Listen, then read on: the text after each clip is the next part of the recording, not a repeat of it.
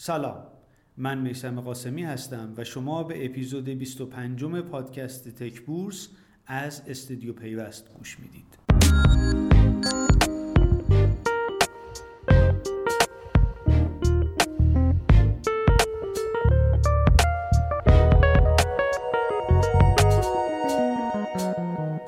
هفته سوم آذر با رکورد شکنی بازارهای مختلف همراه شد و هیجان این افزایش قیمت‌ها به بورس هم رسید.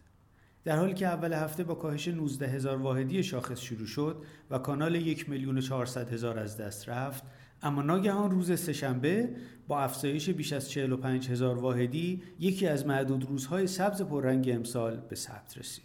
روز چهارشنبه هم این رشد البته با سرعت کمتری ادامه داشت و در نهایت شاخص کل به یک میلیون و چهارصد و هفتاد و دو هزار و هفتصد و پنجاه و نه واحد رسید.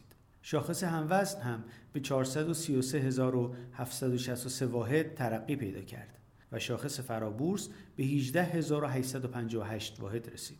افزایش نرخ دلار در بازار آزاد شاید مهمترین دلیل افزایش شاخص بورس باشه و نمادهایی که وابستگی زیادی به درآمدهای دلاری دارند وضعیت خوبی خواهند داشت. اما احتمالاً این همه ماجرا نیست و با توجه به کمبود گاز و تعطیلی اجباری کارخانه‌ها ممکنه وقتی گزارش‌های مالی شرکت‌ها در پایان آذر منتشر میشه شرایط تغییر کنه.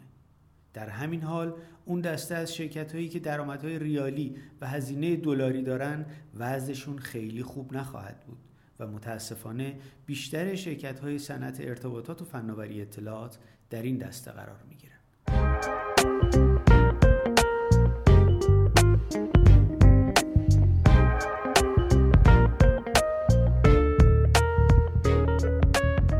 و اما اخبار هفته. تجارت الکترونیک پارسیان اعلام کرده بیست و نه آذر مجمع افزایش سرمایه برگزار میکنه. ایران ارقام اعلام کرده در مناقصه بانک رفاه کارگران با موضوع ارائه خدمات تعمیر، سرویس، نگهداری و پشتیبانی با تامین قطعه برنده شده که مدت قرارداد هم دو سال است و بدین ترتیب درآمد فروشش نسبت به سال گذشته پنج و هشت دهم درصد افزایش پیدا میکنه. ثنوا هم اعلام کرده قراردادی با وزارت جهاد کشاورزی برای انجام خدمات نرم افزاری در رابطه با راهاندازی، ساماندهی و یکپارچه‌سازی هوشمند زنجیره تأمین تا مصرف بازار کالاهای اساسی در قالب سامانه ستکاوا و ارائه خدمات در حوزه سکوی هوشمند مدیریت زنجیره تأمین بسته.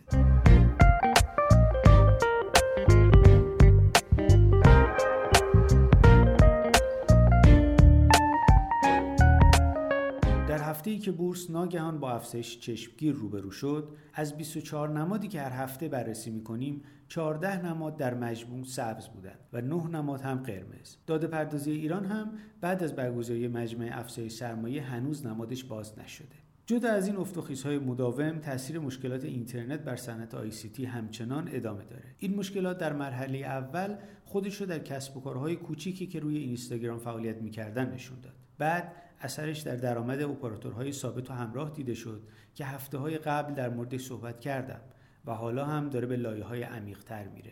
یکی از شاخه‌های درآمدی شرکت‌های پرداخت الکترونیکی یا شاید مهمترین شاخه درآمدیشون از محل فروش شارژ و اعتبار تلفن همراهه. وقتی اپلیکیشن‌های پرکاربرد فیلتر میشن، مردم کمتر اینترنت مصرف میکنن و این یعنی کمتر شارژ و بسته اینترنتی میخرن و همین خرید کمتر به معنی کاهش درآمد شرکت‌هایی که درگاه پرداخت به اپراتورها میدن. از دوازده تا شرکت پرداخت الکترونیکی صورت‌های مالی شش تا شرکت روی کدال قرار میگیره که بررسی درآمدهای ماه‌های اخیر نشون میده این شرکت‌ها در مهر و آبان در مجموع بیشتر از سیصد میلیارد تومان کاهش درآمد داشتن.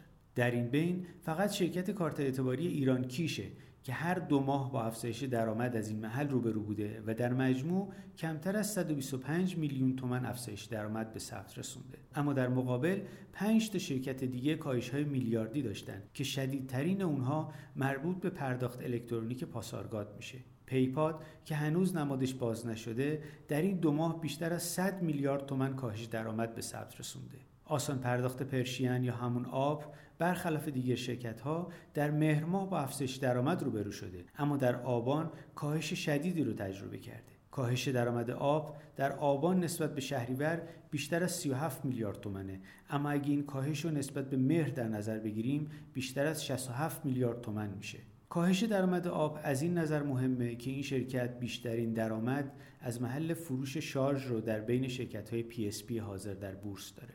سپ، رتاب و پرداخت هم دیگر شرکت‌هایی هستند که کاهش میلیاردی درآمد رو تجربه کردن.